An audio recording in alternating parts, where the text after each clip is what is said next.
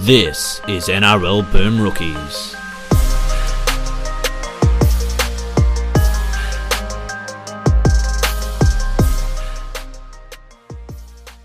Hello, everyone, and welcome to another episode of Boom Rookies. I'm Matt Bungard, and alongside me, as always, Mitch Doyle. Hello. Hey, Good day, everybody. Uh, we don't normally start the show like this, but we've had two pieces of news break in the last sort of few minutes just as we are about to get recorded. And we know that listeners like when we react to stuff that's fresh. So we will start there.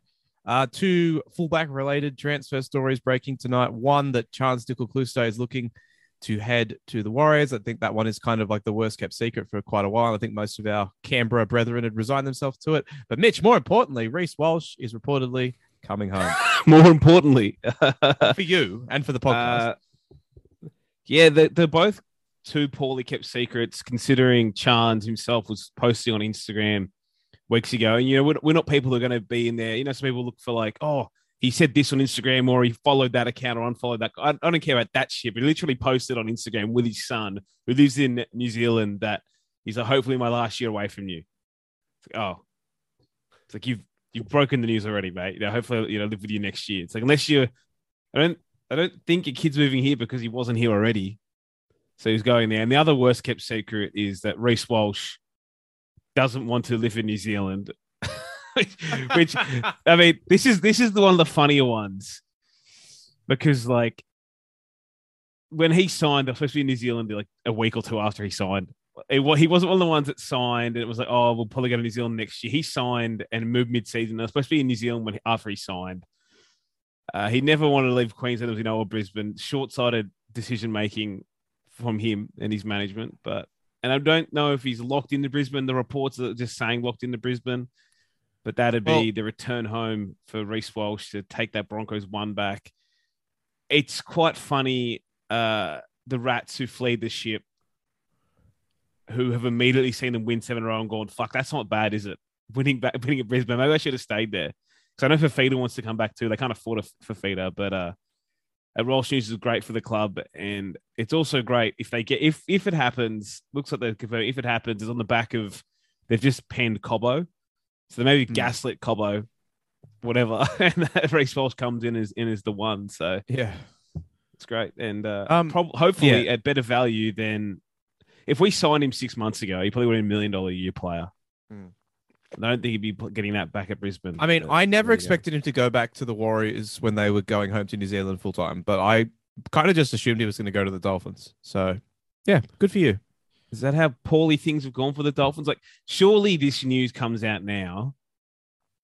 And I know the the it's Michael Carianis and Brent Reed, so they generally kind of guys who report things when they're pretty close to signed, sealed, delivered. They're not the type of guys who report as much rumor as the other guys, but they've reported that he's getting his release on the same terms that, that Charnze got his, and he's getting his compassionate release and signed. We expect announcement to Brisbane, but surely the Dolphins see that and they go, "Shit, like we have to do something here." Like you don't want to end up with Tesi Niu, do you? No. Out of it, yeah. And as you said, man, I think the, the, the Dolphins' assumption would be easy, and it's hard to now look at Brisbane and and know how the hell they fit him in. You know, so, you know that probably because they're getting money off the con- getting off all the bloody money they've been paying everyone else to play elsewhere by next year. But I think it's a cracking signing for them to bring him back. He, the hype has calmed down. He was ridiculously overhyped last year because with the six again rule. The hype has calmed down, uh, calmed down, and Te Maire Martin has been really good for us. But he hasn't extended. He might be back in New Zealand as well. And if you can lock Reece Walsh up, you worry about Well- Te Maire later. I mean, if you're going into next year with Reece Walsh, Selwyn Cobbo and Corey Oates on the wings, Farnworth Staggs in the centers, Adam Reynolds halfback, uh, probably Ezra Ezra six. Mam at six. That's a really good backline. And That's well, they've, really they've good. extended. They've got everyone. Oates hasn't been officially announced, but apparently he's agreed two years. Potentially, they've kept everyone, and they've done it smartly because about four of them want to play fullback. It feels like, Mm. and Herbie is a ticking time bomb. and, and essentially, he he spoke about it once he resigned that you know I resigned, and they said it's to prove I'll get a chance at fullback after next year. Well, if they sign Reece Walsh, he's not. Bris- I Brisbane did a remarkable job of getting Staggs to just shut the fuck up about playing positions he wasn't suited to as well. Yeah. Well, Ben Ikin's done a really good job since Yeah. he's been there. It just shows you how how easy it is to manage a football club with some common sense. Uh, and yeah, he's penned. He said Cobbo, Herbie, all the forwards are re-signed. Payne Haas is an issue, obviously, and there's that's still to be debated in the off season. But they'll head into next season now thinking if they have Walsh there, a Hmm. year on Ezra, that whole back line you just mentioned there, not losing anybody, they, they honestly think that they can have a run at the competition next year. Yeah, I don't I mean, reason why I they, they wouldn't think n- that. Nine is still a bit of a question mark, but It is. I I mean, Corey about it, Paix has been He's great. good. but He's been, but- yeah. I want to see a bit more like, from him, but yeah, he's just good. been great because we have nothing. He's not like he's Yeah. a. I mean, and Blake Mozer will probably get dribbled in by next year, but you're not expecting a 19 year old to come in and play giant minutes. But we'll see. And, I, and I don't even know like what's Walsh has got potential playing six long term, so I don't even know Mm. if that's something they'll look at with Reynolds. You know, training up Walsh and Ezra. Maybe one of them ends up being a seven or whatever. Maybe Ezra ends up being seven. I don't know, but good problems to have for Brisbane after having so many bad ones for a short time. And we Yeah. spoke about this plenty over the last year's Bungard that it's it's really easy for Brisbane to get out of these messes, correct. But, but they kept putting themselves in them. Like they kept just filling the cap up with garbage and then Uh, going. so well, we didn't what- go to Battery World, by the way. I Didn't have time. I think I could hear that, but you know they were going, "Oh, well, I don't know what to do about this halfback position. We spent all our money." It's like it's, Yeah. yeah, maybe you stop like spending on shitloads of forwards. Yeah, well, exactly. And look, balance it out. it's yeah, it's shaping up to be a very impressive roster. Um, yeah, not a not a lot of weak spots. So exciting times ahead. Um, yeah, and the Canberras, that's tough news for them. I mean, he's had a bad year, but I mean, this is a guy who, I mean, came into the hearts and minds of Canberrans in 2019, quickly became a fan favorite through his attitude and his work rate and his and his ability on the field. And yeah, you're right, he didn't play very well this year, but he's been a top top player for them from 20, 2019 to 2021. A big part of why they nearly won the competition in 2019, and while they and you know. Yeah, it sucks for them. I think their, their fans are pretty sad, but at the same time, I think most of them kind of saw this coming and have expected this for quite a while now. Yeah, I mean that as you said, the Canberra fans have a, and it's an endearing attachment to lots of their players. If a guy goes down there and really seems to fit in, and you know does Canberra proud, they get quite attached to them, and rightly or wrongly, they'll they'll put up with poor performance because of it. Very often, there'll be guys who won't play very well for a year or two, and they won't give a shit because they love those fellas. And Charnze really felt like one of theirs because when he went down there, they they had a huge hole to fill with him. Mm. He took a little bit, a little bit less money to stay around, really fit into the culture, into the community, tried his goddamn ass out, and just felt just fit in for what they want down there. And Xavier Savage has obviously got some potential. Maybe we see why now he's getting that extra run over Charnze at the moment, and he probably will for the rest of the year. That he that's his jersey next season. Obviously, they're working towards. But it's it still hurts them because even if Savage is a long term I they could have done something else with Charnze. They probably could have put him in the centers and figured it out. And you know they've they've definitely got a gaping hole where Seb Kris slash Croker play on that left hand side of the field. So that's a tough one. But it's it's not the worst consolation prize for the Warriors. But I think if you're a Warriors fan, you probably thought Reece Walsh wasn't staying since like last year when already he was talking about not leaving Queensland. Yeah, absolutely. Um, Yeah. And when we spoke about mate, remember them, he's a 19 year, he was 19, he had a kid already. And like a 19 year old kid isn't exactly equipped to look after a baby, let's be honest. And he probably has family support. And that's one of those genuine ones like, yeah, he probably does need to stay around the family because like what 19, 20 year old is looking after a baby on their own? Yep, good point. Um, You know? I don't know. Yeah.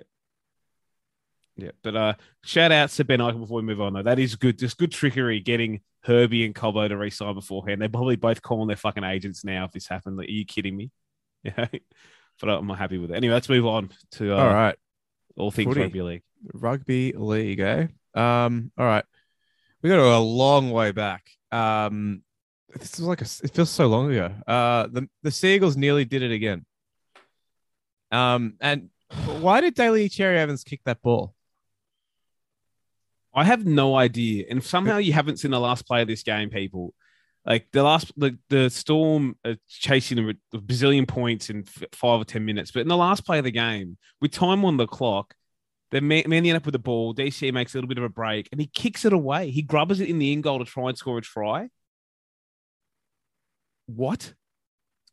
And if Papenhuyzen gets that corner a little bit tighter, He might score. he yeah. like there's no one in front of him, and he probably just goes 103 meters or something and scores, which would have been the funniest thing that's ever happened in a rugby league game. I mean, this scorecard's hilarious. Like if you look, Melbourne scored four tries in the last six minutes of the game. Like it's absolutely ridiculous. Yeah, they've conceded, I think, 14 tries now, man, in the last 10 minutes, which is only second in the comp. But like as we know, they're like seven of them in the last two weeks. Mm. Uh, I don't know. It, it was a bizarre game. They were And- really good for like the first hour, and then Yeah. And also the Storm were like, I know it's easy. Like when the game was kind of over, teams do turn off. The Storm were really poor. And I don't know why he, he being Craig Bellamy went to Yeah. Jayden Nikorima, but he got an opportunity and he spent years out of first grade. And he's one of those guys who's definitely too good for reserve grade. He absolutely brains reserve grade. Hmm. Uh, he looks like a reserve grade footballer. He's one of those dudes who's going to sit in that gap that he'll never be good enough for NRL and never be, you know, he'll be too good for reserve grade. You- he was you know- garbage. you know who's vindicated by this decision, Mitchell? Who? uh, Jason Demetriou, because the Storm took off their half that wasn't doing anything when they were getting blown out, and they very nearly came back and won the game. And if they'd done it 20 minutes earlier, they probably would have won the game. So Yeah, uh, I mean, like you can say he's vindicated by that, but yes, they probably should have. And it was what the last one when Olakau'atu just walked past Nikorima. Nikorima didn't even try to touch him. That was when he finally did it. But you see, the hook probably should have come a bit earlier because it wasn't like what happened to Ilias. It was just trying to change things up. It wasn't like he was having the biggest Barney. He wasn't having his best game, but Nikorima was having a Barney. yeah, I'm I was just being a bit of a shit. I know but- you were. I know you were. But for Um, this one, it's pe- people were saying that take on the day though. But like Good. this one, he was having an actual Barney, and they did have other options. You know, they, they then they figured out putting Nick Meaney there, and they've shuffled around. He is much better now. He's starting there this week. But mainly, um, they did something that it's been weird the last few weeks. The Storm have been never been beaten for by a number of teams for the last few weeks. Like I mean, we should have them. We we fucked Yeah. that up. but that was round that was round two. That's a long time ago. But the Sorry, I started talking before you said in the last couple of weeks. Yeah, a couple of weeks. Yeah. So like they've had the you know Brisbane probably should have beaten them. The Roosters should have beaten them most likely, and then the Cowboys and Panthers did pound them. Manly did lose them, but- but this week, true shock. Manly just did what other teams should have done the last two three weeks. Is oh they ran at the shit players. It was real, it was real brain surgeon stuff. But they ran at Marion Seve and at uh, Grant Anderson, and then also at Nikorima a couple times, and they scored a shitload of points and that was there for everyone else. And it amazes me all the time rugby league when you see that stuff and teams don't take advantage of it. Mm. Like, and there we go. And the Storm, like now they've lost Reimis for the season. They're in real trouble.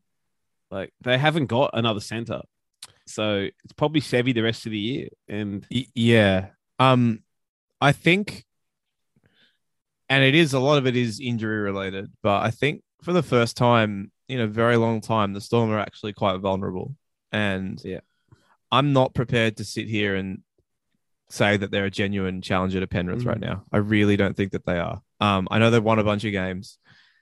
They're probably still the second or third best team in the competition, but I mean, Penrith blew them off the park like five weeks ago, and Penrith just look amazing every single week while the Storm are losing troops and you know surviving these games more than they are winning them, and in this case losing because like and um yeah, their their back line is just so depleted at this point that I I I, I don't know. I, I yeah, we've been wrong about the Storm before, but yeah, I I just it's obviously not the end. I think they'll be good again next year, but I, I just can't see them contending for a title this year. I really can't.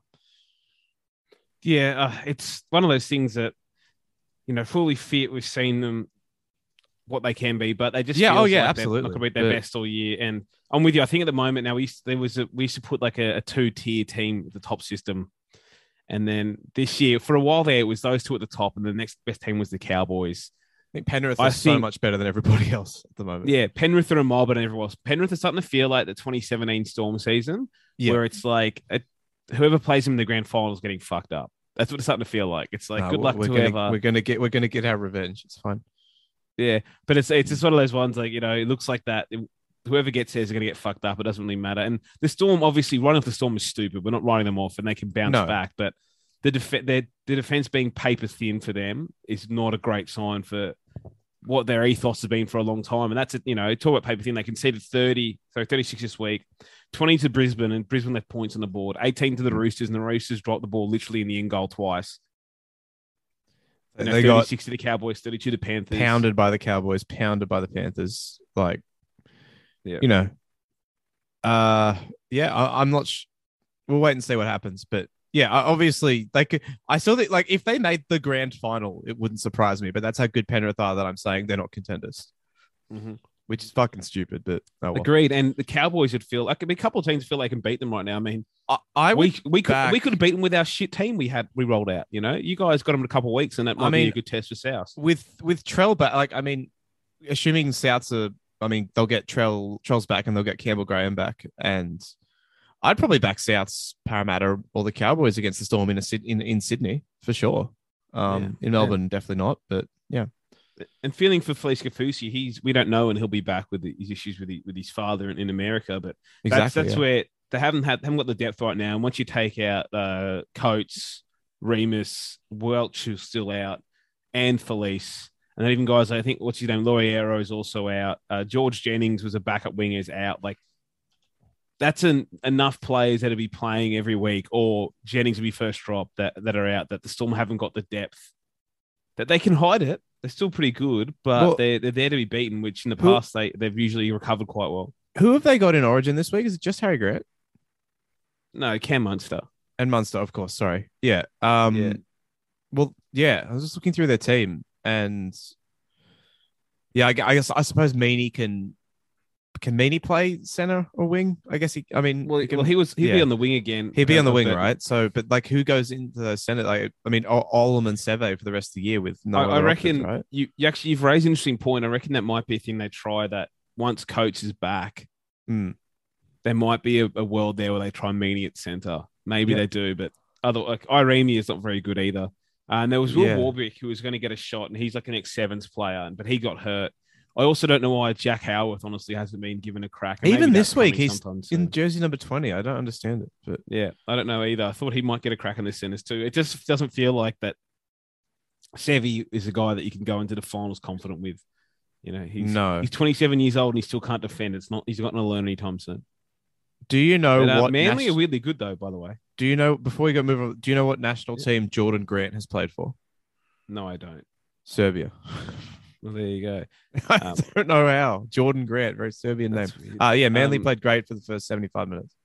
Well, Manly have been like, you know, we kind of all wrote them off when Tommy got injured, but they've found a way again. Like Garrick's been good at fullback, Koula's been good in the centers, Har- Harper's been good since he came back. But I think uh, they're getting a lot more out of their forward pack in the last couple of weeks than they were earlier in the season. They're getting more out of Tapau off the bench. Uh, Sean Keppie and Sipley are doing okay-ish, but Olakau'atu's in good form, and Andrew Davey is um slotting quite well on that left-hand side, and he was involved in some of the tries on the weekend. So they're looking okay, and they're not like you know they're they're not that long ago that Brisbane put like forty on them, and they're a much better team than they were at that point. Yeah. Um, I think they'll be firmly.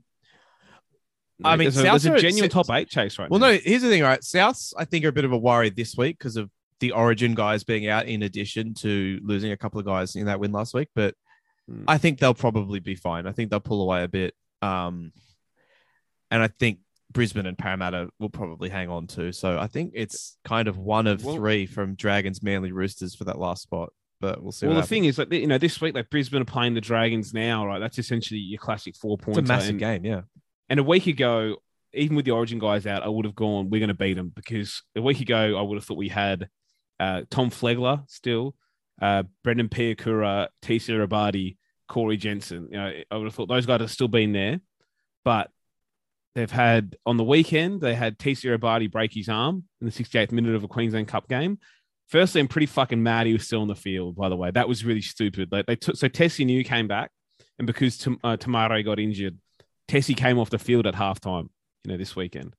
Uh, Brendan Piakura got concussed after 17 minutes.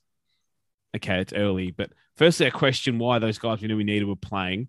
But secondly, why TC was playing with 10 minutes to go, I don't know. He broke his arm on it. I don't even know how he did it, but could had one of those soft head knocks, but stayed down because he's um he's in a bit of a period of he's copped a few. So concussions, he's out. So Brisbane are going into this game now this week, giving a a debut a debut to Zach Hosking, who's um a New South Wales Cup stalwart who's been up in Queensland this year. He's getting a debut, which you wouldn't have thought Love he a was getting. stalwart.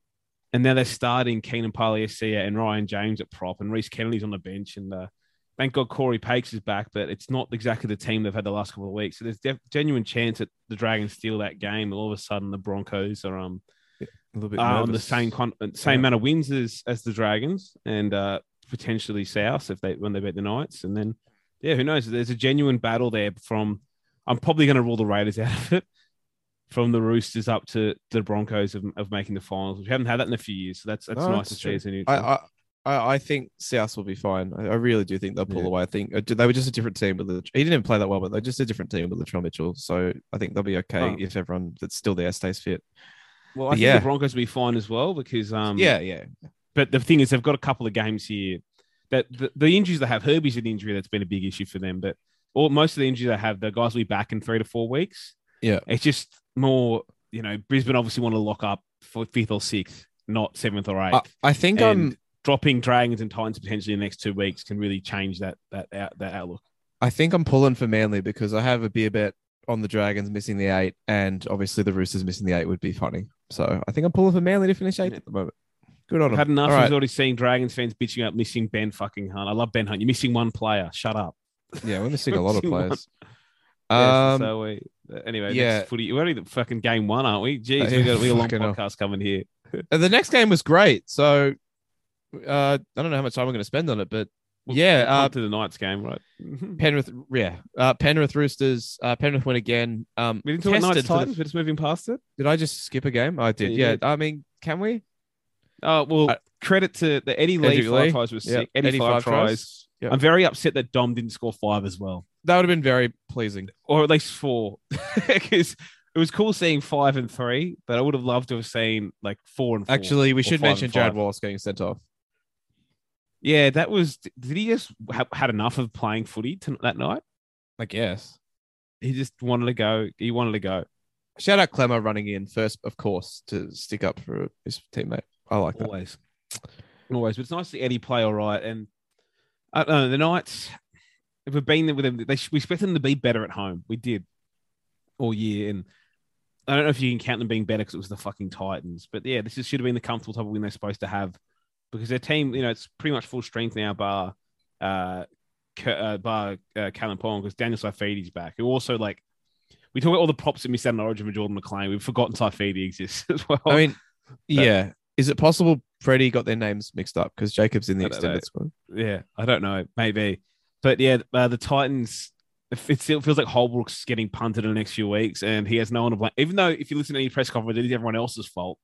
He has no one to blame but himself. Like, I know people are now trying to say he's been left a garbage roster, and I know it's not just his job to manage that roster, but garbage roster or not, he's still the guy who has moved Dave Fifita every when he's fit every three weeks when in position. He was the guy playing Kevin Proctor over Sam McIntyre and Beau Fermor at one point. He's the guy who has been moving his back line every week. That's him. You know, he's the guy who moved Brimson and Jayden Campbell, then moved him again. And then out of all the guys he's dropped and brought out in the background, Greg Marzhew, you have no idea why he kept dropping him, but for some reason, Jamayne Isaako is the mainstay, despite him the one not having the long term future and also the one playing the worst out of them. Like, Hmm. Yeah, why no one with him? Your himself. season's over and he was not going to be there next year. And uh, one thing that can miss me, and I know you don't have to comment on this, but I'll comment on it. Sometimes people aren't good blokes. Okay, they're just they're just people. You know, just because Justin Holbrook isn't outwardly mean to people doesn't make him a good bloke. You know, people say, oh, "I feel sorry for a good bloke, great coach." What are you basing that on? You're basing the great coach on what? Because you haven't seen it on the field, and the good bloke thing is that on your It's interactions a- to him. It's a very common preamble that I see is, oh, he's a good coach, but, and then they make a bunch of excuses. And I don't know where this goodwill's come from. Even Nathan Brown did well with St. Helens. So it's not like But, yeah. that's hard. But the good the good bloke thing, mate, what I'm getting to is that again, listen to his press conferences. The media take him Yeah. a good bloke. I don't see a good person. I I'm see a sorry, and- guy and, and who is like willing to take all the credit when things are going well and none of the blame when they're going poorly. Correct. And blame the players. And he's been there. Like the, the Broncos press conference is the one I keep going back to because they're up It's so funny. nil. It's so funny. He kept funny. claiming it. And Tino Fa'asuamaleaui, he's almost in like tears next to crying. him. Yeah. And he's going, Yeah, it's their fault. I don't know what they did wrong out there. You know, I set them up to win and they went down and they fucked it essentially. He says that stuff. And you go watch his press conference, he says that every week. And I'm sorry, that's not me thinking he's a good bloke. Uh, I You would know? tend to agree. He's just a you. person. He's just a person. Okay. They're not, there's a lot of people. Like, we all talk about everyone's a good bloke. Some people aren't good blokes. Okay. They're just people. He's a good football man. yeah, there you go. And whatever. It's just like we always hear that term "good bloke" thrown around. Let's uh, only people who are like outwardly aggressive are called bad blokes. It's like, no, he's he's not a good bloke. Not from my experience, anyway. Your experience is he talks to you as a journalist. That's it. Those other people. Not saying you. Yeah. people I saying mean, he's a good we- no, no, no. We're, well, we're seeing that with um, uh, uh, one of our national teams and their coach right now. He should have been fired a long time ago, but Yeah. it's, it's nice Bloke. to some journalists, so they don't, just a good bloke. Anyway, Yeah. um, Penrith won. Good game. Roosters played really well. Um, Penrith finally tested, which was nice to see. uh yeah that was um that was great to see from from the the roosters it's weird that we've seen how poorly they've played for a number of weeks and then they bring this out in like Robbo desperation week. It could this is the like Robbo's preached patience all year. He hit like seven alarms during the week this season, and he's put Joey Manu at six, but also the the panic signing of, of Matthew Lodge.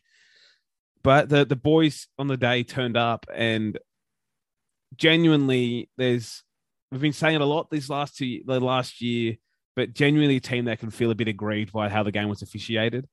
And it does help that I think I've always thought Jerry Sutton's the worst NRL referee. I know there's pe- there's people who make more mistakes than him. There is, and there's guys who are generally probably worse than him. But it's just the way he referees that he could be the best referee in the game, right?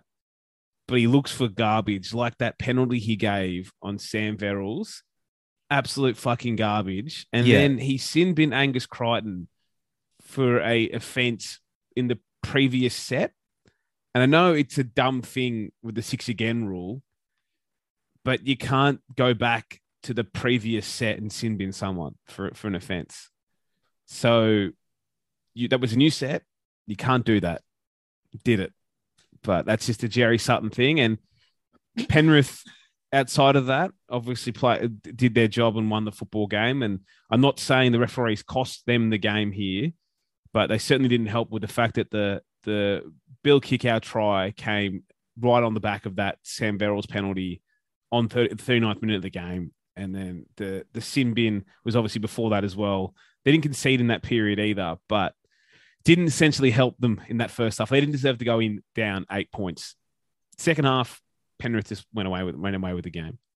Hmm. Yeah, um, the Roosters did pretty well through the middle, which was interesting to see. Like we don't you just see any forward pack sort of hang with Penrith. I'm not saying they dominated or anything. I don't think they dominated, but they, they did all right. They hung in there, and uh, I don't know. I think it's just at this point they're so good that like people look for sort of anything they can cling to to be like, oh, I, this is how you beat them. Uh, but like they still won. like Yeah, they did. Yeah, they still won. They did, and uh, yeah, I thought the the Roosters backline also did really well in the yardage work uh, as well. I thought they all kind of lifted, and Billy Smith did all right as well. Um, but yeah, the the Panthers weren't they weren't at the, the top of their game, but they just take their opportunities, don't they? Mm. Like they cross halfway, they score pretty much. Yep. pretty much. they take the opportunities and they did in, in this fixture. Um, but with that Verrills one, like people have argued for it, and Gus Gould went on a rant last night. One hundred percent. I haven't seen the rant, but I saw a quote, and it's you know I definitely agree with him fully on what he said, which is unfortunate for me, but. I couldn't find, and I thought this was true, but the rule book, you know, the past the horizontal, we use that colloquialism when we I talk about fucking- dangerous tackles. Yeah. It's not in the rule book. You know? So people were saying he's past the horizontal, which he was, but we use that to talk about like picking people up and driving them, right? Players end up in the way that uh Scott Ornstein ended up past horizontal. happens all the time. Because you see the thing we say we, we say past the horizontal. You know, you put someone past the horizontal. He just went horizontal, you know? he was just- so close to the ground. yeah, and it was a terrible tackle. attempt. It was, but Sorensen won contact and was getting up to try and play the ball quickly, and then he got penalised for it. And yeah, I don't think anyone. You can argue that horizontal thing, but he didn't put him in dangerous position. If you're arguing when a guy's like down that low to the ground and they tip a little past the horizontal, is a penalty. That's going to happen more. But I don't think anyone's actually arguing that's really a penalty. I didn't think it was a penalty, but what do we know? No. What do we know? Nothing, mate. We should Well, write are, a letter. We are stupid. We should write a letter. But uh, yeah, Penrith roll on, and the Roosters now sit what seven wins. Like they're actually up against it because of their their their run home as well. Aren't they? They've got a bit of a tough run from memory. Let's have a look here. Yeah, they do. Right? They yeah, they, do. They, they have yeah they have uh, Manly again. Uh, they have the Broncos, Cowboys again, uh, Storm and Rabbitohs. So only really games of teams are not in the top eight contention. Uh, the Knights and the Tigers. So they're good and bad. Good thing is you can take points if your main rivals. Bad thing is that that's every week. You pretty much got to do that. Yeah. Um, it will be funny if they don't make the finals. That's my take. It will be. I think that's pretty brave of me to say. Um, all right. Uh, Sharks Bulldogs. Uh, poor old Declan Casey had one of the uh, worst debuts of all time, dropping the ball like 15 times, and then um, for some reason shooting in off a kickoff and trying to put it in on Andrew Fifita and getting himself knocked out. yeah. Um, the, the concussion great. did he did him a bit of a favor, didn't it? it felt like maybe poor guy. I felt Like- bad for him. So did I. It's like obviously the debut is always a special occasion, but he's having had one of the worst debuts you'll ever see. Uh, only down for three official errors, but it felt like about eight. Yep. and then the biggest error he made was thinking to make up for his prior error, he was going to put a hit on Andrew Fifita, who has not run that hard and straight since maybe just- the 2016 He just final. saw an outside back that he could trample and was like, "Yes." Yeah. Get back to your wing, you fucking cunt. He should have said him after he hit him. That's what He probably did. There's no way did. that there's no way of knowing that he didn't. Yeah, he definitely surely did, but that was uh, not the most smart move from from young Declan Casey. And feel uh, yeah, try to make a play, trying to sort of do Yeah, something on debut, and it Didn't just work didn't work for him. him. Um, Yeah, the Sharks have won ten games, but they haven't really impressed me in their last couple of wins, and obviously the couple of losses before that. Um, yeah. You were on the Like, wagon ear- early, obviously, but I, I haven't looked good yeah, for I still have a. so-? I still quite like a lot of their players, but they're not playing all that well. I don't. I don't really know what exactly has changed, but um, They're going to finish Yeah. fourth. Look at their they- draw. They're mm, going to I- finish fourth. mm, I think there's a certain team in red and green that might have something to say about that. Yeah, but, look, uh, stop getting ahead of yourself. no, you, you're so far behind. You have to catch them. we're two But wins behind them, and we play them. Aren't you three wins behind them? No, No, you're only two. For some reason, I thought they had an extra. I thought they had no another. and we on us. play them in like two weeks' time. Yes, but you see, they get to play the Storm this week. Yeah, they have a very, very soft draw for like the rest. Of the And they the get to We're play- I know they- so We're they not going to the catch top them. three. It's fine. No, they do have to play the top three the next three weeks. They do, but they play the Storm now. They did, and they play the Cowboys after Origin. The Cowboys have Mm. like a 15 Origin players now. You couldn't ask a better time to play either of them. And then they play Panthers. Whatever, everyone loses the Panthers. As you said, there's you guys, but after that, they play Tigers, Manly, Bulldogs, Knights. Like Tigers, good. Bulldogs, Knight rep season. It's pretty good. Like you can pretty much lock them in for like 14 wins. You know, you think 15 wins even, and that's close enough to good enough to to, to finish there. But they do, and I know Sharks fans love the shit from me saying it, but I do feel like they look like the team that are could be a, a two, uh, could be like Parramatta a couple of years ago that go out into straight sets. I mean, they could easily also just turn it around and go back to what they were doing at the start of the year. I don't exactly know why they've stopped scoring lots of points and being fun to watch, but yeah, it, it's difficult to put my finger on it. Uh, uh, have you got an answer? Not really, but I do think teams are adapted a bit better. I do think Mm. the way Graham thing it has an That's impact. But they're not going to change that. They're not changing it. You know, I think that's and I think not teams changing. are managing Talakai a bit better now. But yeah, also which he wasn't going to maintain that level of course week not. to week. no, you know, he's still playing it. fine, So- by the way. I don't think he's playing badly at all. No, he's playing well, and, the, and that left hand side has still got points in him all day. Mm. But teams adapt and they they aren't, they le- they learn these things, you know. So I thought we'll- Matt we'll they Moylan played going. really well in this game. Actually, He did, he Mm. did. The, the dogs were all right as well. They just um they this they've been doing okay the last few weeks, and they could blow teams away a bit when they're on top. They still haven't figured out how they win these type of games. You know, they've only just started Yeah. winning recently. They've got to start winning close games all of a sudden. well, I mean, if if Raymond Faitala-Mariner doesn't drop that ball, they win this game. probably that's a sliding doors moment. It was so bad. It was. All right, uh, should we move on? We should. All right, you've got one more week of your team being above mine on the ladder, so make the most of it. Cowboys forty, Brisbane think. There you go. twenty six. Uh, can't wait Um, to the Knights beating the South this week. Uh, we are probably going to lose. Our team, our team list is very bad. But um, yeah, um, pretty ordinary from your boys here, who were like Mate, somehow ahead and somehow only down by what was it, two points at halftime? yeah, I and it's mean, like- yeah, It was like you guys should be down by twenty, and I mean, it evened itself out after the interval. But yeah, t- tough one, tough one for your boys. It's just, it's the same thing as that Storm game, mate, when they just couldn't stop shooting themselves in the foot. You know, they had so much less possession than than the Cowboys, and it evened up towards the end of that game when the game was over. But at one point, you, you know, I checked it. We were at the pub with the Broncos had like thirty five percent possession. That felt high as well.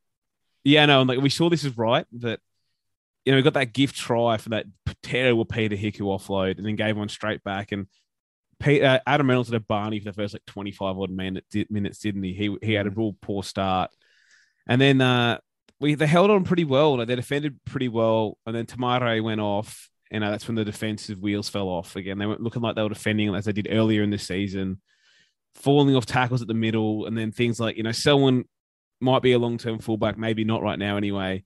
But he went back to the back, and you know, there's a terrible defensive Keenan Palasia to get beaten, and then Selwyn Cobbo instead of just making the tackle goes for the strip, you know, trying to make something happen when really just hold the fella up, and the game's still going, you know, and then later on kick to himself as well. But there's a lot of rookie mistakes from Brisbane again in this in this game, and that comes with the fact they were under possession possession pressure, and then going at halftime down two was a miracle.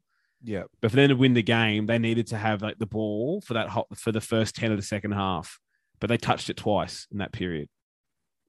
Um, You know, that's it. And the, and the Cowboys scored, and ran away with it. And the th- weird thing with this Brisbane team was I've seen now, like when they hold the ball, they score points. They scored points in this the, the back end of this game. And at one point, as you said, it was down to like an eight point game, and they fucked up again.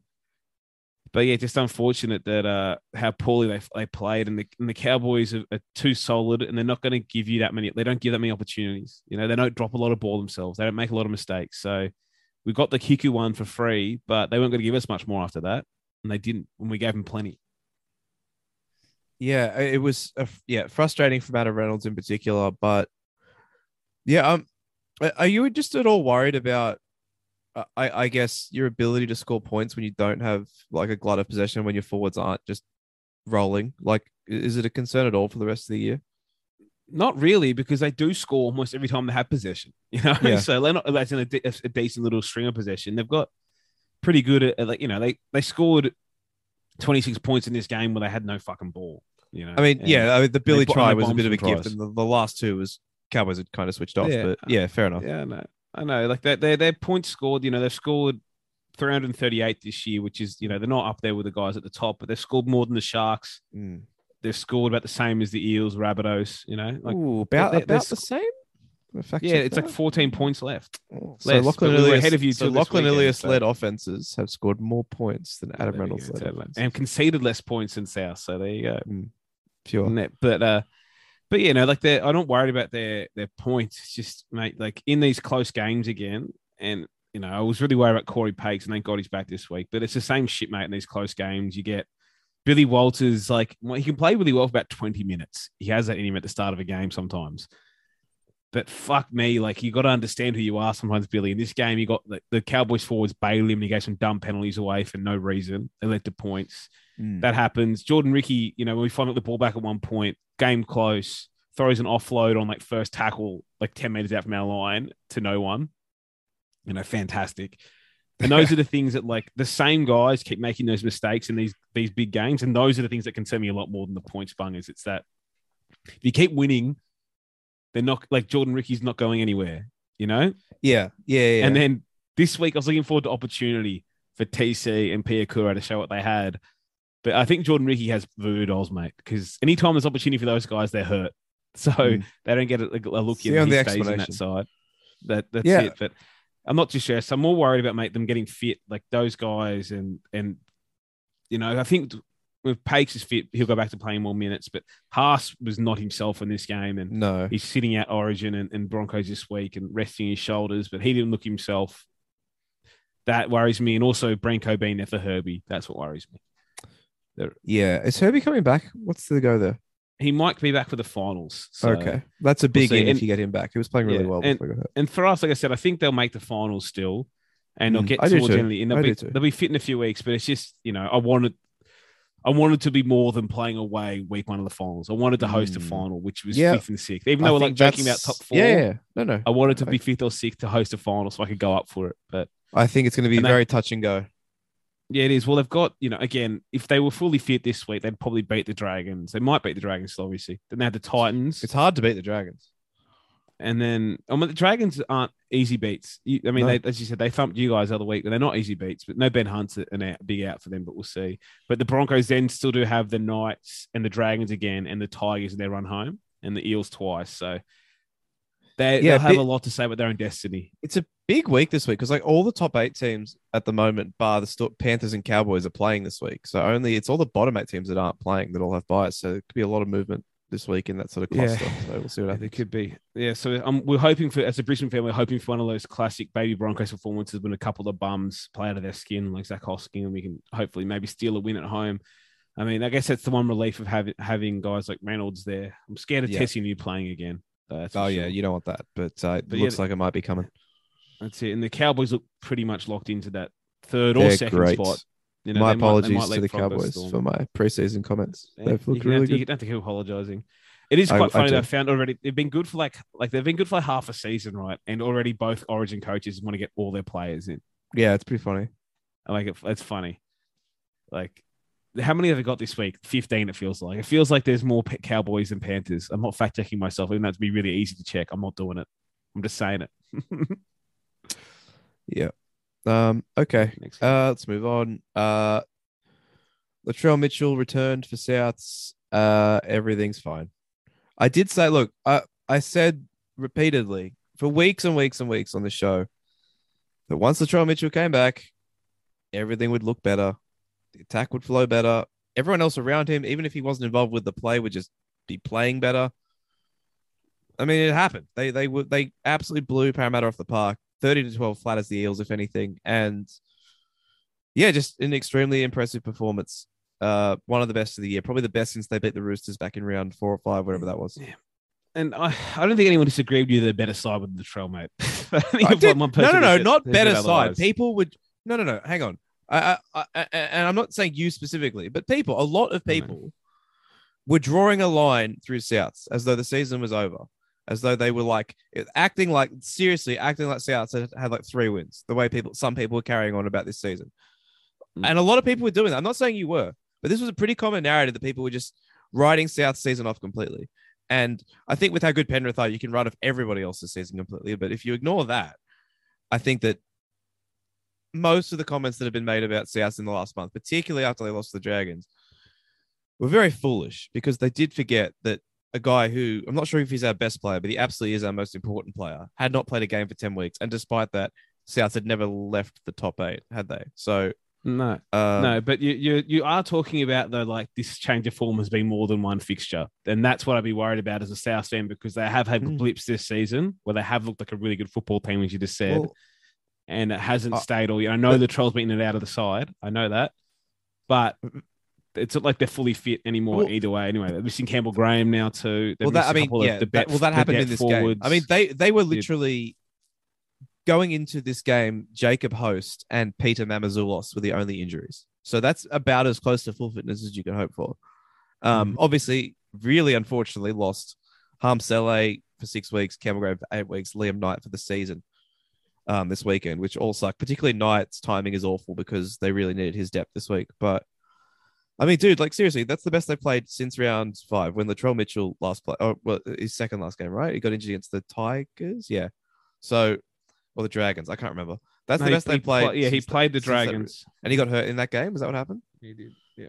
Yeah. So, like, that's literally the best that we've played since then. And I, I, don't think I. I think you've had other games where you played this well, where you just switched off as well. The Warriors I- game for like 50 minutes, you blowed them away. Okay, but have I come on Yeah. the show and acted like this at all in any of those weeks? I don't think I have. I don't think I've been anywhere near this confident as I am right now. Just because. No, but that only of- takes one Southwell to make you confident, though. No, it does. That's the entire point, dude. I didn't come on and act like that after we beat Manly or after we beat the Warriors or after we beat the Tigers. Like I didn't come on and talk like that because I it was Yeah, this but you, is ha- different. but you hadn't is different. lost to the Dragons before that or the Raiders. right. But well, we we had lost to the Raiders when we then turned around and spanked the Tigers and the Titans. Oh, that, oh, come on, the but- beating the Tigers and the Titans. Hey, well, what do you fucking want from me? Okay, I I didn't say any of the stuff that I'm saying right now after any other win Yeah. that we had this season since we beat the Roosters in round three, which was the last time we were anywhere near as fit as we are right now. So well, we all know, mate. we all know only bad teams beat the Eels. It is the worst win possible okay, for South yeah, yeah, season. yeah. They All should have right. lost. Yeah, yeah, yeah, yeah. They should have lost. But no, I thought like I know like obviously the trial makes them better. Um, but I thought Tatola had a really good game and so did Keon. And even Joe Arrow had a really like, I Jairo was was angry at him he was because Origin. Big bounce. he was shit house in Origin. I was very angry with how well he played on the weekend. And the mate, the Eels this year, fuck, they can't get back into games. You Yeah, guys got on top of them, and that was it. Well, Like, What the fuck? Like Tom they, they was just- excellent, by the way. He was, but they just didn't look like getting back into it ever. No. They threw that terrible intercept. We got a, the return of Zanganay. Goodbye. But at almost no point, like Shaun Lane scored that try. Uh, sorry, set up that try for Gutho. But at no point in this game did it feel like the Eels were in it. Um, also, like, and thank God they got that intercept. I felt there was a bit of justice for what was like often. You know how to say, oh they robbed us of a try there. We were li- like South were literally robbed of a try by an early whistle in this game. I couldn't believe that call happened. Yep, and the challenge got the ball back, but it's happened a couple times this year. It happened. Herbie did it for us. Yeah, of course we remember just- our one. What is People wrong have- with this? Just let examples. the fucking guy run away and score, and then just send it up no try. Who gives a shit? yeah, or just let him put the ball down and then whatever. Yes, But yeah, blow your whistle after that, and then they can challenge Terrible. and then it can go to there. But whatever, you it's, can challenge. yeah, it w- wasn't great. But yeah, I guess um, there was obviously a bit of overhype of how well Latrell played. He had a, good oh game. yeah, there he there was. There monstered was. Reed Mahoney, but uh, it was it definitely felt like for mine, it just it was a bit of an ease back in. Boys, Oh, I agree. I mean, we watched this game together. A couple I of was silky touches. I was shocked at the Discord. I mean, not shocked because like people, you know, people pre-write narratives before big games or games when guys return. We know that, but I was a, I was a, because I thought he played fine. He made a couple of mistakes. He had some nice passes. Like it, he didn't brain this game by any by any stretch of the imagination. I, I thought that, I thought that Tom Burgess, Jair, Alex Johnson all had better games than he did and got pretty much no plaudits. Cody as well, maybe. So yeah, weird. I mean, not weird because we expected it, but um, a lot of praise for what I thought was, by his standards, it's a pretty kind of normal game. Yeah, that, that that happens. That does when a guy comes back in and, does his job, and uh, yeah, and obviously the other guys played better because the whole team, like your pack, won the middle, and then so the troll was good too. I think you're right. Tom Burgess had a really good game as well, and um, I think his role off the bench is is, is the way forward for him the rest of this season. Hey, like they're doing it Yeah. early in the year, and he looked better again off the bench. And Nick, well, he's starting this week, but you know, how Hame Sele started the last one. But you think what from the future? What Nicholls will start with Tatola with Murray at lock? Ye- Oh, like going forward? Yeah, Yeah, it seems about right. maybe. I don't know. Yeah, because Tom's been a bit better off the bench this year for mine. But he actually, no, he's been good for the last like five weeks anyway. Well, do you remember they they they moved him to the bench like in the last round of the regular season last year, and he brained it throughout the finals. So Yeah, yeah, sweet. Alex Johnson played great again. It's not just the tries. He's he's this is the best season he's had in my opinion as a Rabbitoh. He's been excellent. He's been one of the best wingers of the competition, and he gets He had his absolutely no best game in this game. He was good in this game. he- I think, like off the top of my head, Tao Lungi, Corey Oates, Taylor May, they're the guys in the conversation with him this year in terms of performance. Like he's been good. Mulitalo, Yeah, good shout actually, but he's been that good. And I don't know, people still treat him like a joke, and that's probably never going to change. But whatever, I'm going to keep saying it. He played really well in this game. All right. Yep. All right. Moving on to uh, there's there's the big zag game. Uh, we zagged. Well, I zagged, and it didn't work. This. Yeah, uh, Warriors 22, Tigers 2. Just fucking kick them out. Their fans would probably thank us at this point. Mate, uh, they re- like they cannot be talking to Kimmorley about full time, can they? How? He's just like they have looked worse. They've somehow He- looked worse. Yes, he just like he's just a worse version of what they had. It's like okay, I've- I've, taken all the things Maguire taught me, and I'm just doing them but worse. I love that. Um, I love that James Roberts has been the fall guy for this ridiculously bad showing. Yeah, Get out of here, James. yeah, and uh, and I love that Luke Brooks can be so poor again. Dewey can come on and play so well, and they still that club still hasn't got the fucking balls to drop Yeah. Luke Brooks. Isn't and it if you want him, it's pathetic. yeah, that is sad. I was gonna say it's kind of sad that like the highlight of their season is that at the start of the year they were sad that they were losing Kelma to Alangi, but he's been so bad that they are not sad anymore. And and Hastings has been all right. That's about it. There you go. like that's Yeah. their season highlight. That a guy they're losing has been playing shit. Yeah, and I don't know what the fuck they're doing with Wichika Manu, but he's been really poor since he's been back from injury. But they're barely playing him at the moment too. I don't know if I missed him getting knocked in the head or something in this game, but mm. he'd only played like 20 minutes. But like this Yeah, game, the, the, the Warriors had 40 points there if they could take them. They were there. Absolutely, They bombed yeah. like three or four tries in that first 20 minutes. There was points to be had by them. And the Tigers, I know the occasion was about the Warriors.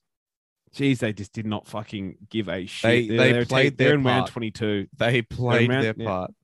They're in round 22. They are. And like Jackson Hastings is now officially overplaying his hand. He stopped running the ball, mate. Like, Yeah.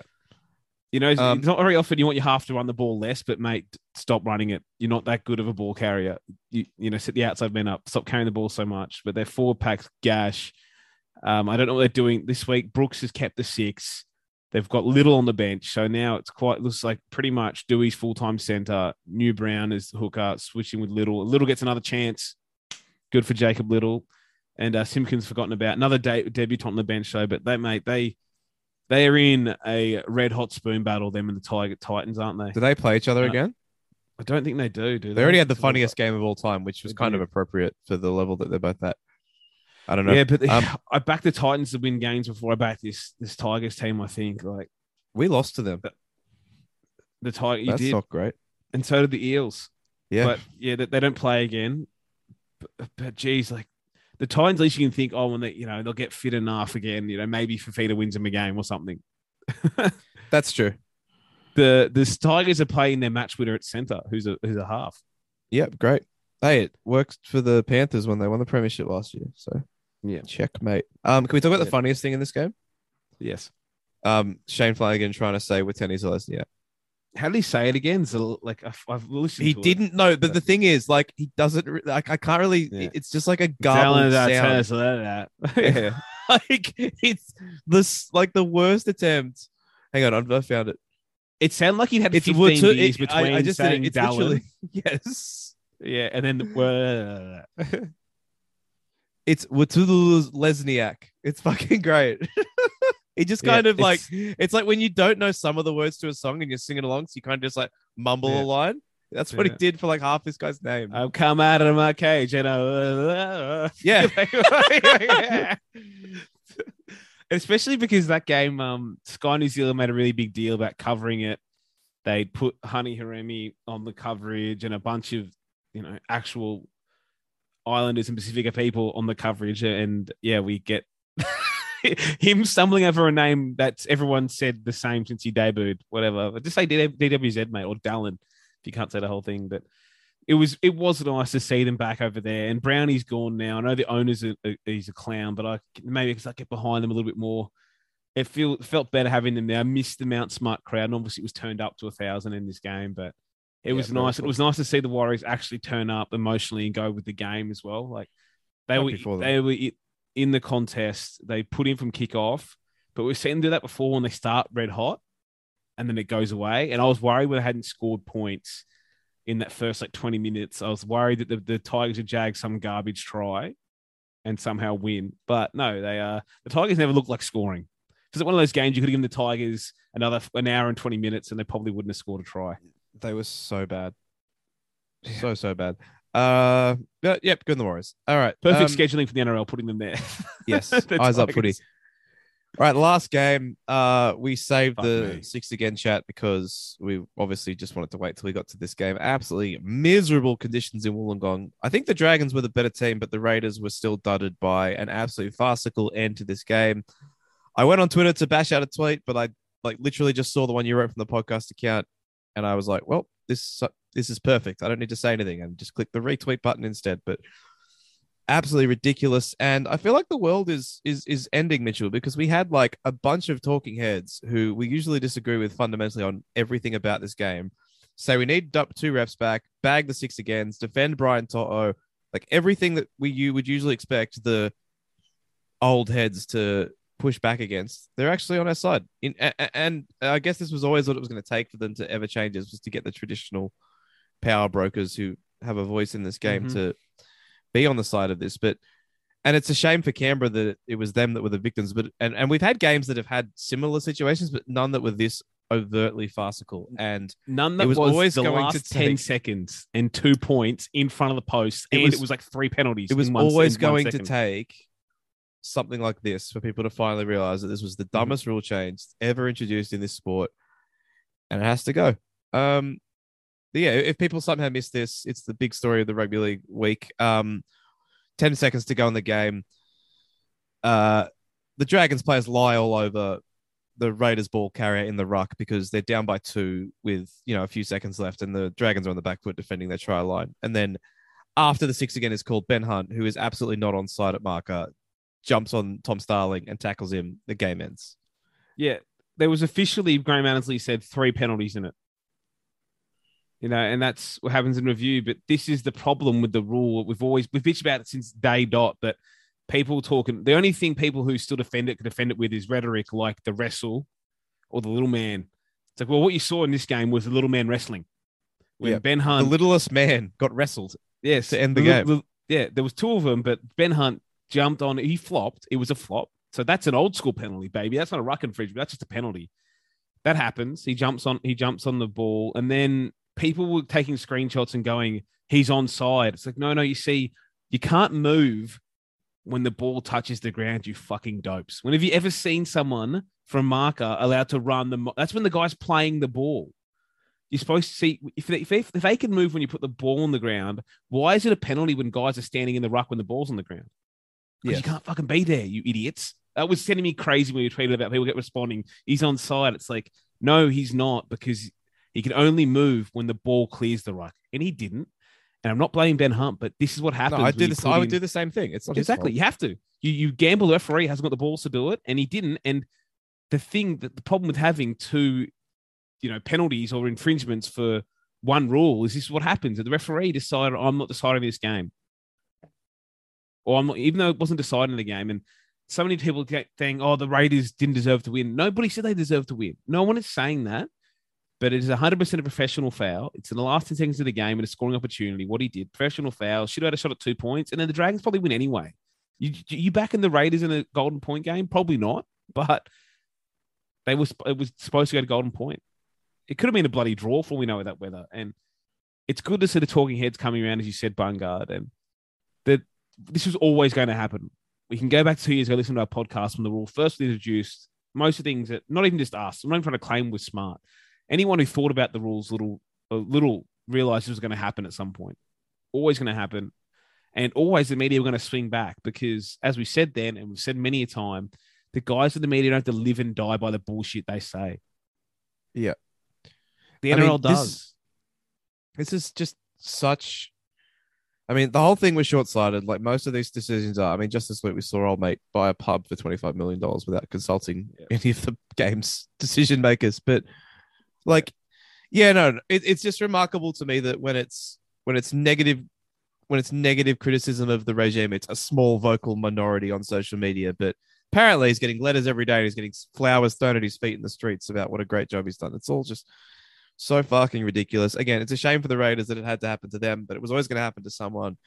And hopefully now we can like finally get the ball rolling because the right people are now upset about this. Well, that's it. And we saw Paul Kent turn on, and people who got behind it in the first place. Obviously, there's some impact on the game, but the little man's back, this is back, all that. It's like, no, you dickheads were bored in COVID lockdowns, and footy came back, and it was fun. That's what you liked. You like footy being back. You think the, the game didn't miraculously get better overnight, and there's still. It got worse. It actually got a lot The- worse. the, the one metric they tried to prove that like there was ball and play they liked. Ball and play was the thing NRL became obsessed with, and it's the measure they look at ball and play time, all that kind of stuff, ruck speed, whatever. Show me one fucking thing that that means entertainment. It doesn't in any sport. It doesn't, you know. like, but it- whatever. That's that's one of the things. But the whole problem from the start was we didn't understand if there was clear goals of what the rule was going to achieve.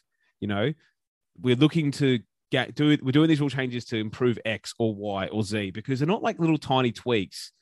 Like for example, when they changed the corner post, the corner post thing was pretty easy to explain. Oh, we just want better put downs, more entertaining. Done. Yeah. But Yeah. the six again thing changed the fabric of the sport. Like penalties been around forever, both codes, whatever. It had a different level of infringement. It took away, as we saw on the weekend, the the, the team supposed to be receiving a penalty, receiving an advantage. It took the advantage away from the team, and it has since it's come in. It's turned every scrum into a seven tackle set, pretty much. Everyone's offside on every scrum, but that we've got that now. And what the end goal was, little man back and whatever. It doesn't mean anything. We didn't get new viewers, more entertaining game. In fact, we got more blowouts. We didn't get you know big, a bigger broadcast deal for the NRL.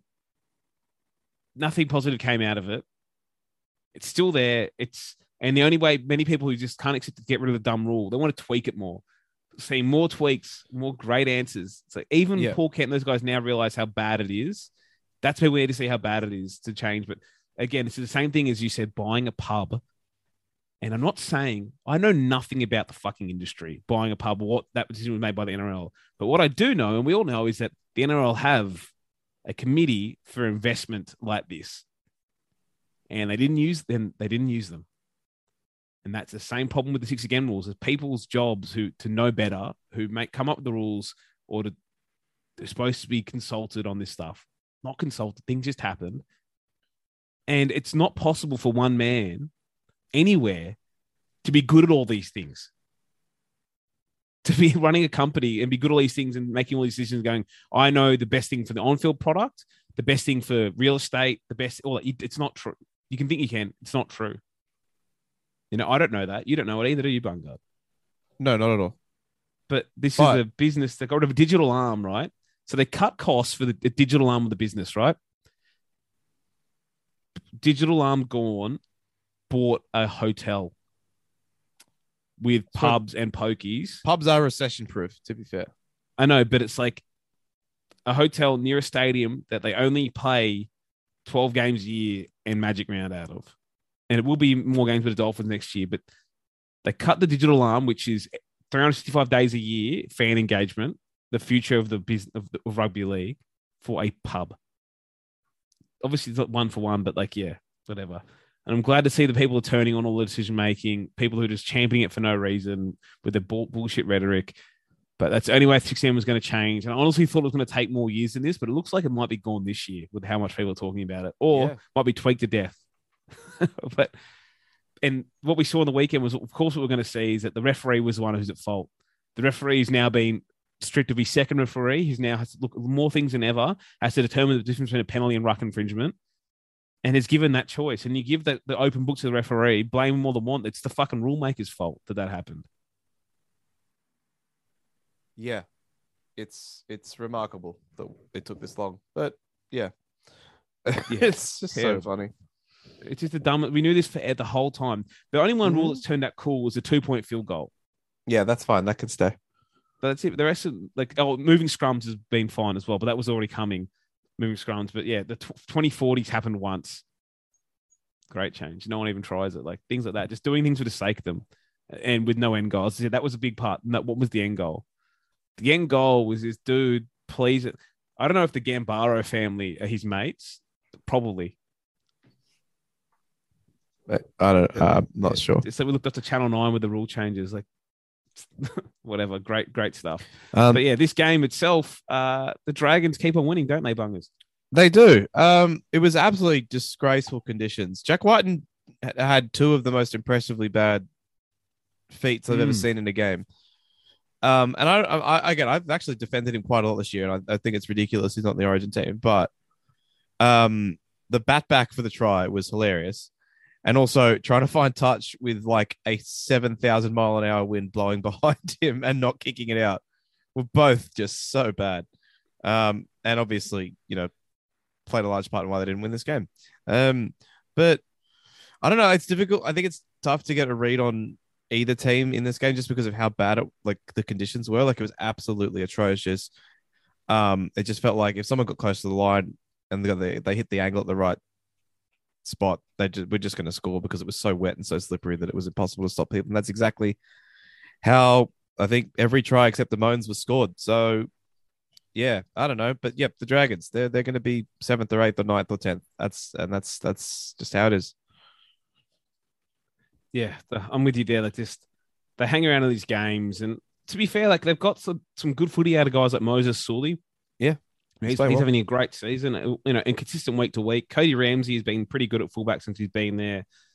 And they've stuck with Jack Bird on the edge. He's playing pretty well. And Jaydn Su'A, I mean, he could probably feel a bit aggrieved to be one of the guys looked over, uh, looked uh, looked past this weekend. And we know, you know, he's been passed on by both our clubs. He's at his third club by the age of 24, which is pretty rare for a dude that has wraps on him. But he's been really good this year. Mm. You know, probably more consistent than he has was at Brisbane or at South. And uh, whatever. And Amone's looking better as well. Like they just looks like they've probably got a the 17's doing pretty solid. The bench is garbage and the hooker sucks, but they're doing all right. They might finish eighth or ninth. You know, they could sneak. I would wouldn't predict them to sneak in, into eighth, but they've beaten you guys and the Roosters. Yeah, they sure did.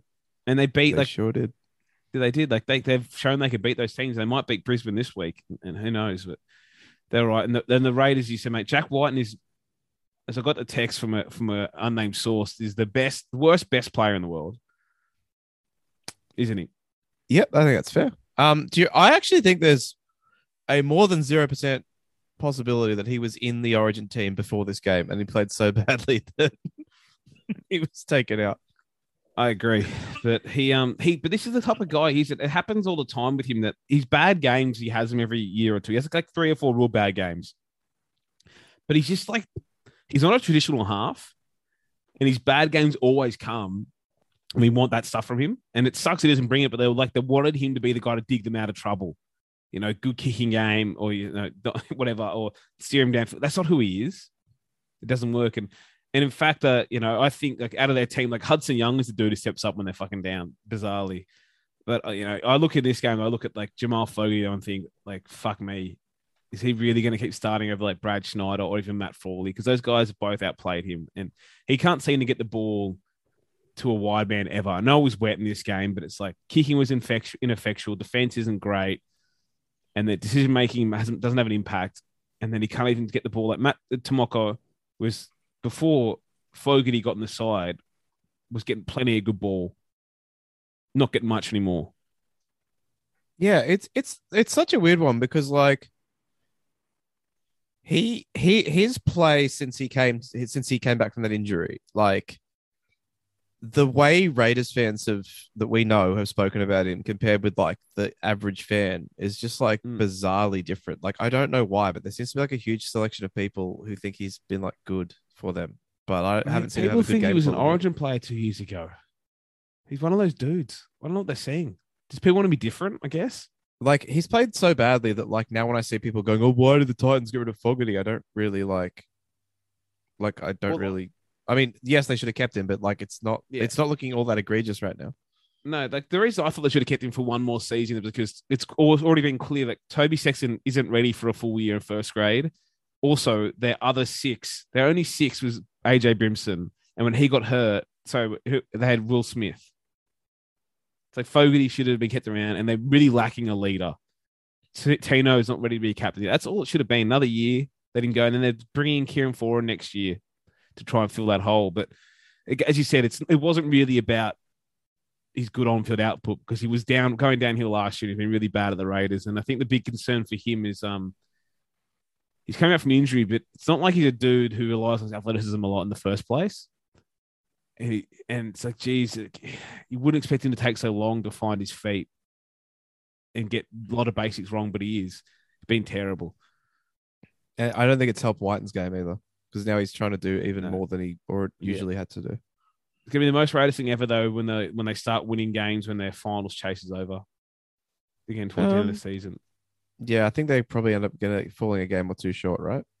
Yeah, well, they've got the Storm when they're after the bye. So you know, who knows? Storm have been great. They'll probably beat them, and then they have got an okayish run. They have the Warriors, Titans, Panthers, but then Dragons, Knights, Manly, Tigers. They've got an okayish run, but I wouldn't be shocked you go see them lose to like Warriors and the Titans, and then win the last four in a trot. you know, that's just what they do. Yeah. All right. Um, that's all the games. We got some Origin teams to talk about though. We do. We do. We'll save the preview for next week. Yes, of course. But We'll have a uh, team, uh, I guess Queensland first. Only one change. Um, Corey's not even in the twenty-two. I think is a bit harsh on him, but yeah, just the one, just the one force change for the Maroons with um Tom Gilbert coming in for Felise Kaufusi. Um, he's played well this year. That's actually, I mean, we said at the time that that's gonna, that's probably gonna end up being the Dolphins' best signing of this first crop. Mhm. Um, it's already looking like a great bit of business by them, and he probably deserves it. He's played well this year. Are you happy with that? Was there anything else you wanted to see changed? I mean, we obviously were never going to see wholesale changes after game two, but I'm not really sure how Jeremiah Nanai can play as badly as he did and get promoted to the starting side. Yeah, man, I'm I'm I'm furious with Fifita. like truly, like I get he hasn't played footy, much footy last week. I get it, I get it. But we we're debuting someone to play on the edge off the bench again. He's not even considered quite clearly. It's not an any other footballer. It's David fucking Fifita, and I really feel like if he wasn't on a million dollars or plus, he'd be in, he'd be in the twenty two at least. I'm furious about that, and I'm I, I actually like Tom Gilbert as we've said that I like it, but it's like I would have what I would have rather seen for a game three is because Gilbert's time is coming still. Uh, but you know, it's not a pick for the future, pick for now. But I honestly would have rather have seen Jai Arrow start on the edge and Fifita come off the bench, or Jaden Silver start on the edge and Fifita come off the bench. Because I know he's probably going to play. He can't play 80, I don't think, for Fifita. But can we get 30 to 50 out of him? Probably. And we already seen Arrow can do that role for South fine. I would like to seen that. That it, it fucking shit me a lot when I saw that that Nano got promoted, and he might be better starting. 'cause at least the things he's good at, more opportunity when he's on the field longer. Uh, and I'm glad it's not Beau Fermor who is gone from being underrated to extremely overrated. His guy's soft as baby shit. Show me one tackle he's made with his shoulders his whole career, and I'll call you a fucking liar. I'll ask if it's a deep fake because he doesn't. He doesn't go to contact hard ever. But yeah, that the rest of the team, like you said, I didn't expect mass changes, but I would have liked to have seen uh, Lindsay Collins off the bench again. You know, maybe, and, and then we'll see from there. And I don't know if Gilbert comes on for Nanai or if he just plays um middle off the bench, but I think that was a real ballsy call because it's likely he's defending on the side of the field that, that the Blues will attack. Like he's defending on the right hand side with the Blues goal game, really poor defensively still. I mean, th- this weekend, Payne Haas almost scored a try on tackle one. Like they, the Cowboys dropped the kick, uh, sorry, charge kick down. Payne Haas picked it up 10 out from our line, their line, sorry. And we're just doing the classic, like, oh, I'll just settle here and I'll get tackle for tackle one. He carried down like 10 meters and almost scored, but other guys dove in. It was like, that was pathetic. But get a light Nano, I don't love that. Uh, the back three, I'm not I'm not surprised I didn't drop those guys, but yeah, as you said, Corey Oates' card clearly marked because if he can't get back in this year, the form he's been in, Yeah. I don't think he's getting back in next year with, with you know his legs having another year on them. So I, I feel sorry for him as well. But I would like to a little bit of Mm. change there. But the main thing I'm also mad about is like, does Billy has he forgotten that like forever the 18th man right was always just some dude. I know they're naming squads now, but usually just a dude who wasn't playing club footy that weekend. I'm fucking furious. Flegler's 18th man. He's it's missing when the Broncos need him most. He's just gonna. He's not gonna play, and it's most likely come. Remember the game one. The Cowboys were missing uh, Tom Dearden, who And then he come. didn't even end up Wednesday. being 18th man. Mhm. So I'm furious about that. Yeah, just yeah, you're right. Just pick someone from who a team is not playing. Or just move the team list around a little. Yeah. like they're Yeah, playing no. in Brisbane. Yeah, true. He's playing in Brisbane. Like he can be in camp every day and leave, go to the Broncos on match day and come back. Oh well. Oh. Anyway, Uh, the Blues again, not wholesale changes. We didn't think they would be, but I think once the Latrell Mitchell ruled himself out on Saturday, I thought that. Yeah, I, I thought it would. I thought Jack Wighton would be in there somewhere. I, I'm a- I'm genuinely shocked that he's 18th man. Like he's a guy that Fittler's loved for a long time as well. Uh, he's, he's picked that, him when he's played much worse. like literally. I is it just because they won? Like yeah, by that like sh- does, does that mean Queensland should have never dropped Brenko Lee and Corey Allen and Edrick Lee? Actually, wait, well, no, hang on. yeah. Well, to be Um, fair, Mal used to have that issue where someone who'd win a game three, and the next game one, he'd bring like Dane Nielsen to stay in the side. He'd do that dumb shit. Mm. So, but yeah, But- I, I, I don't know, man. I'm with you. Like, not even the bench. crazy. Yeah, and he had some weird comments about it. You know, like, oh, Brad Fittler addresses it by by not really saying anything, but essentially talking about centers and back rowers or something with Talakai. It's like, yeah, that you can carry Wighton in that position. Talakai came on for you on the edge with like 15 minutes to go. Like, what's the difference? But yeah, I, I, I think the other one is like, like I've been a Jordan McLean fan. I was for a long time.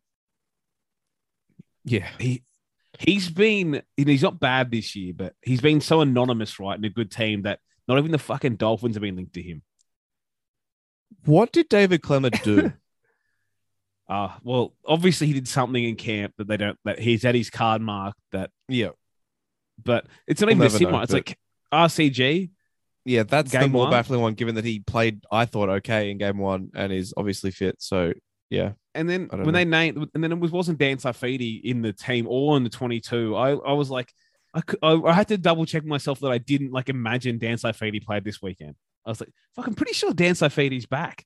And then I looked, at I was like, yeah, he did fucking play this weekend. So yeah, I don't get that one, and it's also weird because um McLean, you know, he's playing for a, a good team, but he's not exactly setting the world on fire there. He's also, you know, 30 years old.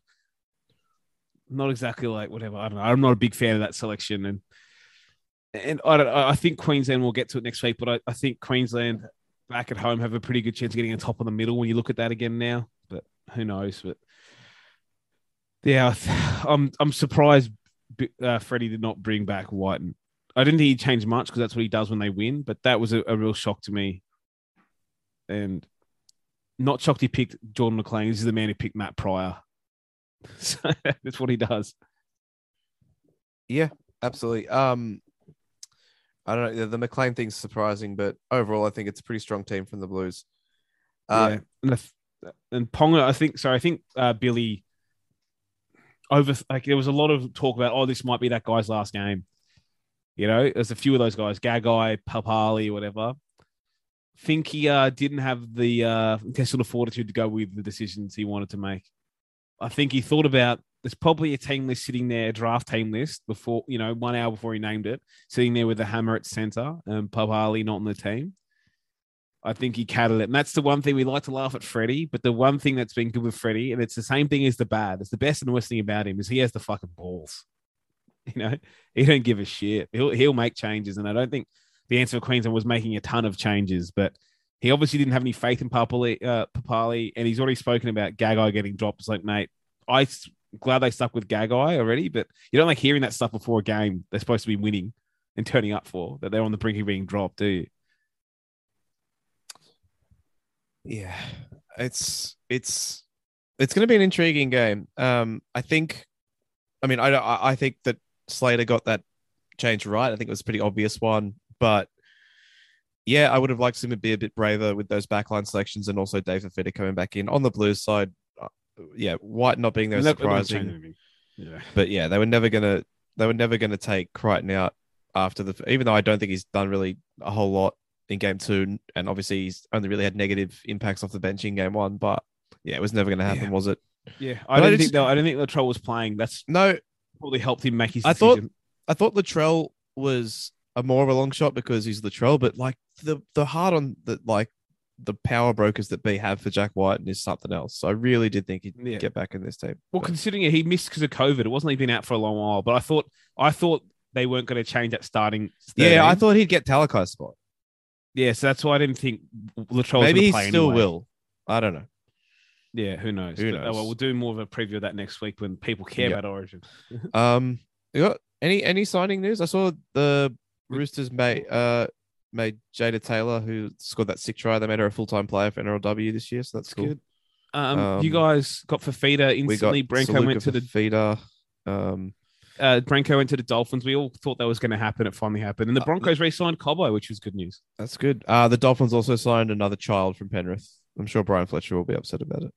Yeah, I mean, we've already bitched about this since day dot, but it's quite funny that uh, this yeah, the club with their footprint, they haven't signed any Redcliffe Dolphins juniors yet. Really, Mm. apparently this club set up to gre- uh, what day one NRL starter. It was obviously made again on a.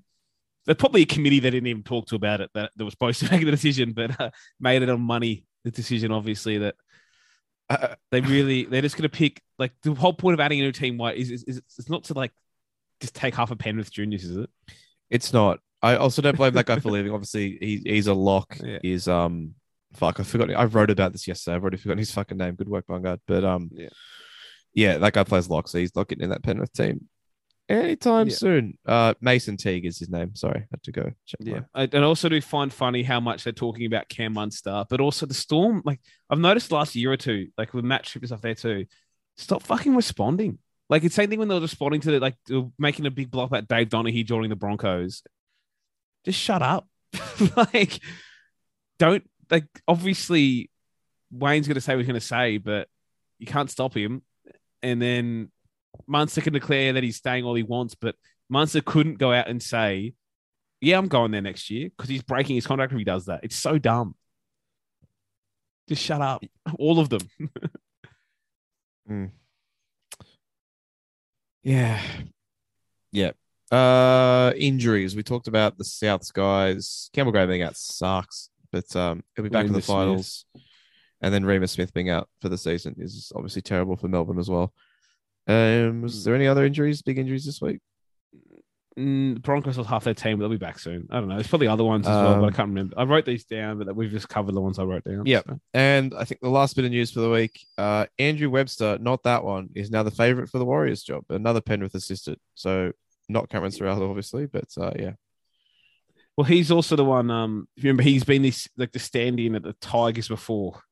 If you remember Andrew Webster, um, and I honestly, he stand in for the Tigers. What like 2017, uh, before they got Cleary, I think. But he's one of those guys. I honestly have no clue about him. Never heard any pump of his tires at all. Probably get, to get some weird amount of credit for the Penrith system in the next in the coming week or so. But I think he's worked with some of the Islander international teams. He might have been with Samoa this previous test. Yeah, the Warriors haven't got a, a really high desirable job now, so you'd rather see them take a shot at the stumps than go and sign some other garbage retread, which has been their MO for a long time. Yeah. Um, I, I like go for it. I guess. I mean, he might be good. He might be Justin Holbrook. I don't know. Gives a shit. Yeah. Um, is that it? That's it. All right, fantastic. Uh, before we go, patreon.com forward slash NRL Rookies if you want to support us. Uh, in a financial sense, uh, we got uh, merchandise discounts for you, access to a Discord server, entry next year's Culture and Cup, a bunch of other stuff too. And a special thank you to Bronco from Birth, Chris Savnell, Dave, Rocky and Rafi, Stu, Wayne Ritchie, Anthony Anger, Butsy, Cam Beswick, Dan Cullinane, Doc Hogg, an anonymous backer, Frankie, Jace Felix Farnworth, James K, Jason, Jez, Joel Wrigley, Joey, Gooch, Josh Brandon, Kick Souths out of the comp, Lachlan Hancock, Leon, lifelong Dolphins fan, Luke Ferguson, Matty Jenkins, Matthew Duggan, Michael Murray, Morgan Watkins, My Ding Dong is Hard and I am Sad, Never Trendy, Party Keg, Pete Fulcher, Razor, Reese Brown, Road Edwards, Roxanne Clark, Schneider Pilled Scores, Seymour Butts, Stephen Hickey, Stoned Gossard, Swarzy, Ty, TB, The Black Vegetable, The Not So Mature Student, Thor Laycock, Tom Hardy, and Was. Thank you so much for your support. To everyone in the lower tiers and everyone who just listens, thank you as well. All right. Uh, we'll be back later in the week with question time. Say goodbye, Mitchell. Goodbye, Mitchell. That's goodbye from me.